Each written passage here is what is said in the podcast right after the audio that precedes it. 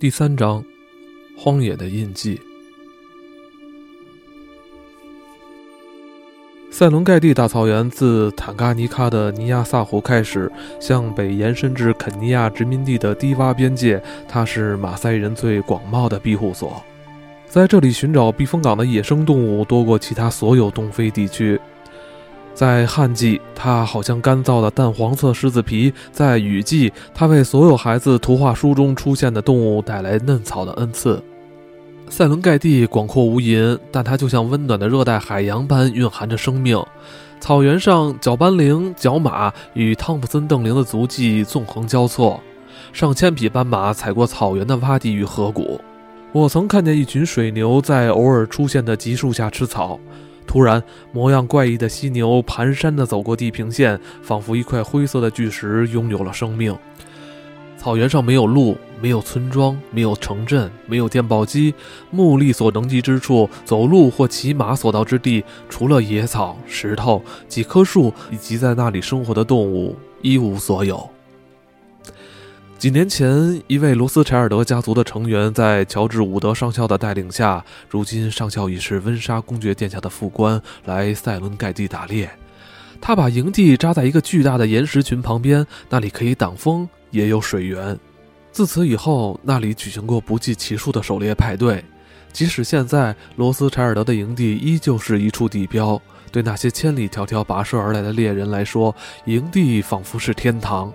他们已经许久没有享受过身后那个世界的舒适了。罗斯柴尔德的营地上没有飞机起降场，但如果风势适宜，驾驶员谨慎，有块足够平坦的空地，也可以停飞机。我经常在那里降落，但当我向地面滑行的时候，一般都能在那块空地上看见狮子。有时，它们像狗一样踱着步，漠然而懒散。也有时他们会停下来坐着，悠闲地坐成一群，雄狮、母狮和幼崽瞪着飞机，那神情简直就是镶在金色画框内的紫红色十年的作家群像。我的意思并不是说塞伦盖蒂的狮子已经对摩登探险家的摄像机熟视无睹，所以他们养成了好莱坞式的爱摆拍造型习惯。但他们中的太多狮子已经被新宰杀的斑马或是珍馐美味贿赂了。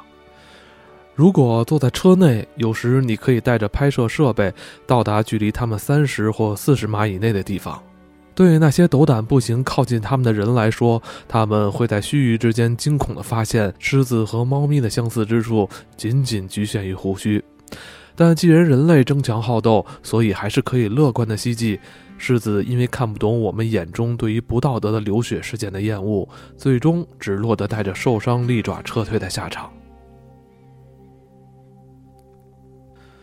从南格威回来的路上，我朝罗斯柴尔德营地飞去，因为这个地方也在伍迪从坦嘎尼卡西面的西尼安加到内罗毕的航线上，而且我也知道，不管生死，他都不会偏离自己的航线太远。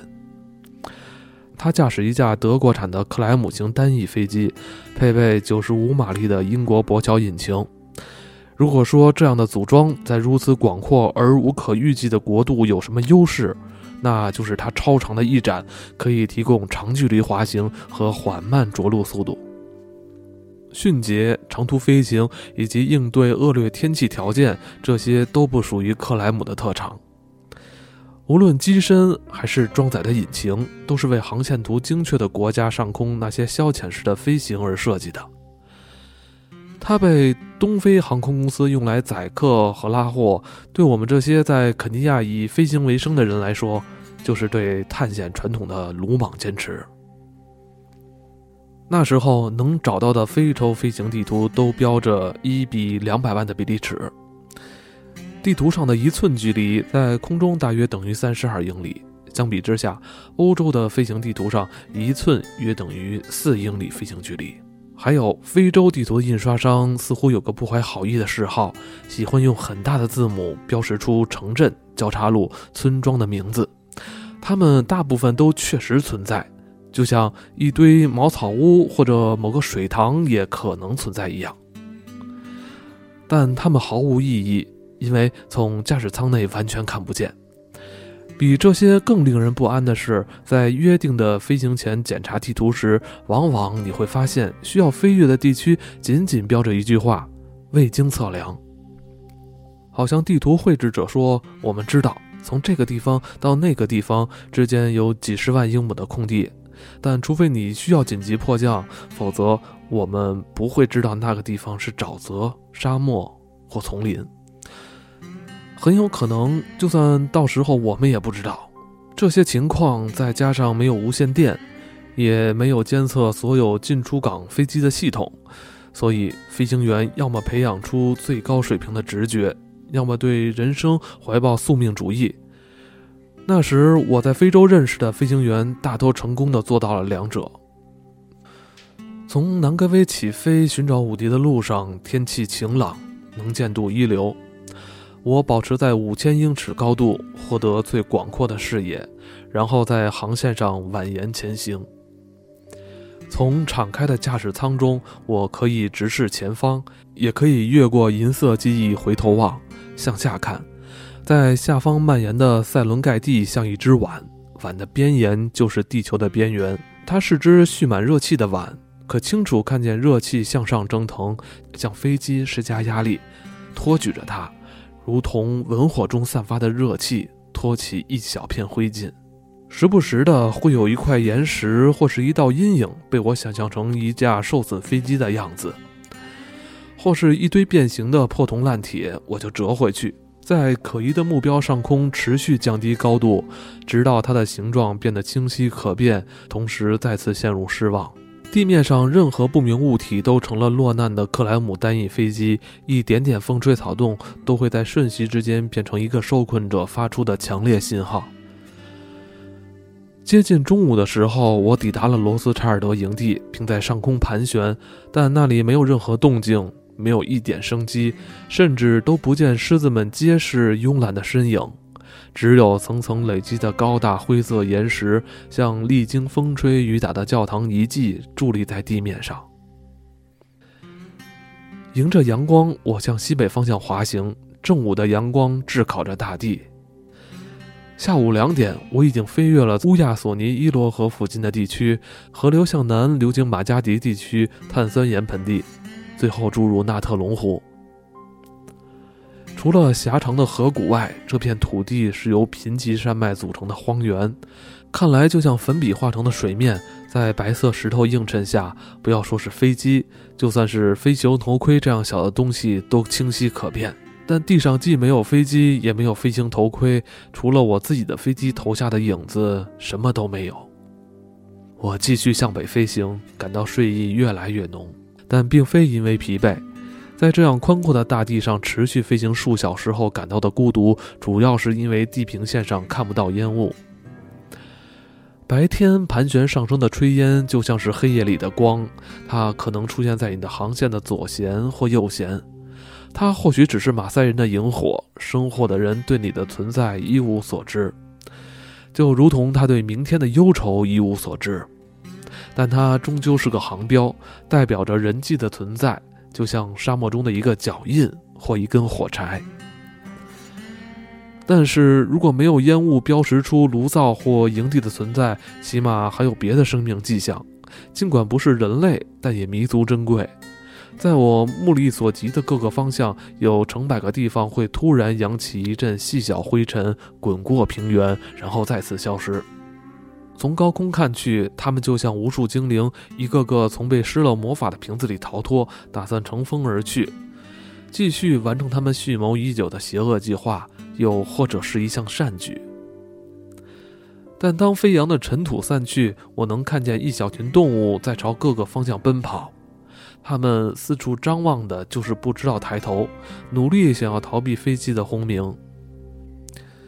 在马加迪与纳鲁克之间，我看到一团黄色的云雾就在飞机正前下方形成。这团云紧贴着地面，当我接近的时候，变成了一阵摇曳的巨浪。所经之处，天空与地面草木消失无踪。这团云雾的最外沿是一大群黑斑羚、牛羚与斑马，正在我机翼的阴影下拼命奔跑。我盘旋，减速。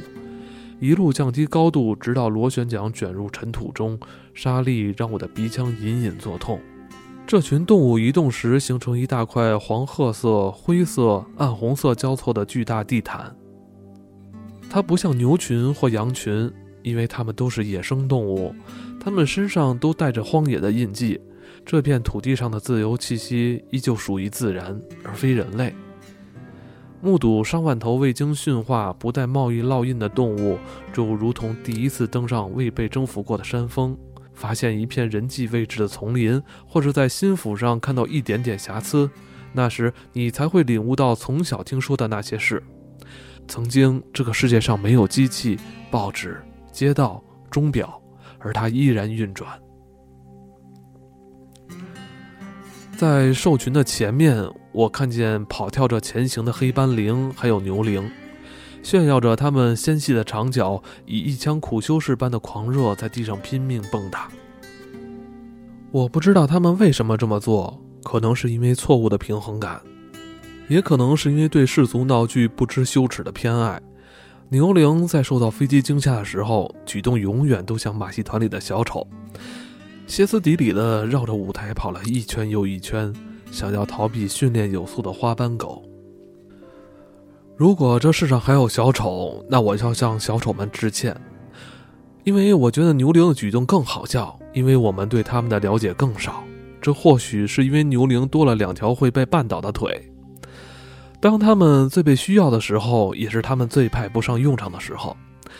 牛羚如想转身，就得踮起脚尖急转；它如想奔跑，一路就都会像喜剧片中演的那样跌打滚爬。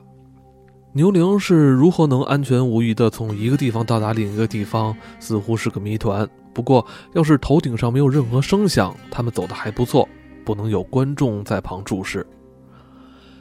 这群动物中为数最多的是斑马，它们蹦跳的时候像未被驯服的野马，奔跑的时候伸着尾巴、探着脖子，它们的蹄子踩过茂盛的草，在身后留下一条宽敞分明的小路。据我所知，斑马是非洲最无用的动物。所谓的无用，是对人类而言，因为狮子以捕食它们为生，尤其是在塞伦盖蒂草原。但对人类而言，斑马是完完全全的四不像。它看着像骡子，但不能被驯养，也担当不了劳力。它奔跑的时候像汤普森邓羚和大羚羊，吃的也一样，但它的肉连马肉的滋味都不如。它的皮毛看起来光彩夺目，但牢固程度只能够充当纽约夜总会的强势。这也是它的唯一丰功伟绩。连鸵鸟和麝猫都能对人类社会的需求做出更多贡献。然而，尽管如此，要说跟不上时代潮流这事没有对斑马一族产生影响，那是不公平的。这个理论的依据是我和一匹小斑马间温情脉脉的友谊。也是在不久之前培养出来的，现在我依旧没忘。我的父亲曾饲养并训练过几匹非洲纯种马，有过一匹叫做小古怪的小聘马，他绞尽脑汁为每匹马想名字。在恩乔罗农场，他有时数夜不眠，在书桌旁就着煤油灯的光线写下所有可行的名字。之所以将这匹小聘马取名为小古怪。是因为再没有更适合他的名字了。他既不凶也不犟，在赛场上跑得飞快，训练时举止聪慧。除了淡绿色的皮毛和前额上醒目的白色星形花纹，他最特别的地方是与众不同的人生观。他在诺埃尔·科沃德爵士的俏皮话流行前就赢了几次比赛。要是他能在二十世纪三十年代中期的公园大道首次登台，而不是二十年代中期的内罗毕跑马场，他就会像那些不爱负责任的聪明家伙一样，被大家形容为疯得讨人喜欢。当然，他的疯狂仅仅局限于做些他的同类们认为不合时宜的事情，比方说。任何一匹经过良好训练的马，在主人、训练师、赛马会成员面前训练时，都不会在上个月大雨留下的水坑前突然停下，然后没等别人来得及大喊阻止，就已经像条伯克郡的狗一样在泥地里打了个滚。但小古怪会这么做，只要他面前有个泥潭，背上还有个信任他的骑师，小古怪从中获得了多少乐趣，我们不得而知。他有点像那种行事古怪的天才。当主人问他为何把西兰花揉进头发里，他会道歉说他原以为那是菠菜。在我十三岁那年的某天清晨，小古怪要去练习快慢跑，我骑着它向农场北面一个长坡走去。那里被称为绿丘，我们所有的马进行慢跑训练时都会被带到那里。那些年里，这块俯瞰熔盖河谷的土地满是野生动物，生机勃勃。小古怪和平日里一样警觉，但它均匀的马蹄踏着地面，美丽的头颅沉思着，微微侧向一边。这姿态在我看来带着忧郁的气质，仿佛他终于知道自己犯了什么错误。而当我们到达山顶时，它的样子就像是世界上最受委屈的小聘马。要是我们绕行在矮树林里，没有那群斑马出现的话，小古怪洗心革面的决心就不会半途而废，更不会受到丝毫威胁。这群斑马穿梭在树林里，也在通往河谷的山坡上，在数公顷的范围内有数百匹斑马。但最靠近我们的一批是上了年纪的母斑马和它才几个月大的幼崽。小古怪以前见过斑马，斑马也时常见过小古怪，但我从未觉察到两个阵营间表露出互相欣赏的姿态。我想，小古怪谨记着贵族身段的这一教条，尽管他曾在泥地里打过那么多次滚，但每次当他靠近斑马，甚至牛群的时候，都会倨傲地张着鼻孔，像个十八世纪的贵妇，不得已从一群巴黎无赖的身边走过。至于斑马，他们会以同样的态度回礼，带着正直的无产阶级特有的自尊给他让路。因为人多势众，所以更显得目中无人。那匹在绿丘上吃草的母斑马，因为受到了打扰，所以冷冷地扫了小古怪一眼，然后扬起后蹄，缓缓走向斑马群，还扭头对它四只颤巍巍的幼崽下了道命令，要它跟上。但那匹小斑马却一动不动。我曾经在伦敦的街道上看到一个顽童张口结舌地看着一位穿着丝绒华服的美女从车上走出来。看得几乎热泪盈眶。当小斑马犹豫地徘徊在草丛里，抬头仰视着纯种聘马时，眼里也有同样的悲怆和渴望。即便是骑在小古怪的马背上观察这一幕，也算是美好的景象。但当我离开农场的时候，被千叮咛万嘱咐，无论如何都要让它保持镇定。训练到这种程度的赛马，在不恰当的时候来一次神经紧张，就很可能让数周的悉心调教付之东流。小古怪已经训练有素，而这也是不恰当的时候。一开始，他对那匹斑马熟视无睹，但那匹母斑马飞扬跋扈的吼叫，立即让局势升级。叫声中包含的信息，绝对不仅仅是母亲呼唤他的幼崽。还暗示着小古怪是个浮夸而无用的东西，没资格获得劳苦大众的敬仰。我想，这起码是小古怪的理解。他的耳朵竭尽全力地扭向两边，向犹豫不决的小斑马发出一道低沉而不容辩驳的命令，然后发出一声挑衅的长鸣，足以传遍半个熔盖河谷。随后发生的事，我从未清晰地记住过。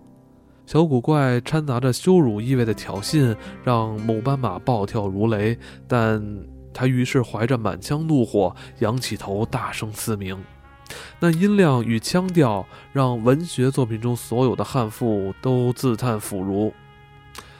在这吼声中，小古怪开始流汗、颤抖，猛然弯背跃起。母斑马则绕着圈奔跑，边跑边叫。而那匹小斑马挣扎于儿女应尽的义务和栗色聘马致命的诱惑之间，像个歇斯底里的孩童般在他们之间跳跃。最后，有违动物世界与人类世界的公平原则，小古怪赢得了胜利。后来我终于设法让他平静下来，带他慢慢向农场走去，但他脚边还跟着那匹小斑马，深情中依旧带着点迷茫。我想他还在和自己的羞愧感做斗争，兴许还带着点后悔。在我们身后的绿丘上，木斑马一言不发，气得瑟瑟发抖，身边还围着几个同伴。我猜想他的同伴肯定会这么说：“别太往心里去，孩子都是些忘恩负义的家伙，或者这样也好。”几个月后，当这匹小斑马开始在农场肆意奔跑，更别说是独掌大权时，贯彻着他当初出走时表现出的心血来潮和矢志不渝。有一次，我和父亲去了趟内罗毕，回来的时候，小斑马不见了，没人知道它去了哪里。每天早上，它都曾像小狗一样闯进我的房间，用鼻子推着我起床。在厨房里，只要仆人无视他的需要，他就威胁威胁要袭击他们，并以此建立起了恐怖政权。因为他刚来的时候还很小，所以我用一瓶瓶热牛奶喂他。这个错误决定导致的不良后果，就是我可怜的父亲时常牢牢抓着他的啤酒瓶，飞速穿过屋子跑进花园，而那批带条纹的小野兽就紧随其后，因为他认为所有的瓶子都是他的奶瓶。他对小古怪的爱慕也从未减退，他就住在他的马房里，并让他怀有一种母亲的使命感。马夫们能将他训练得服服帖帖，并且再也没有到泥潭里打滚。我叫他庞达，在斯瓦西里语中，这是驴子的意思。他离开的方式和他到来时一样，甚至可能更无理可循。或许从此以后，当我在塞伦盖蒂上看见机翼下方这样的兽群，有时会看见一匹斑马游离在大部队的边缘。我曾想过，他现在应该已经长大，这些年来学会了应对。但是，不管他有没有朋友，他都会甘于孤独。因为他一定记得小时候曾像个宫廷里的弄臣般生活过。啊，多么没有意义的胡思乱想啊！飞机的嗡嗡声、舒缓的阳光和漫长的地平线混合在一起，让我暂时忘了时间流失的要比我飞行的速度还要快。整个下午都快被耗光了，还没有在任何地方看见伍迪的踪迹。要是最后会出现什么踪迹，如果我没有不着边际地挂念一匹同样爱东游西荡小斑马，可能我早就注意到了。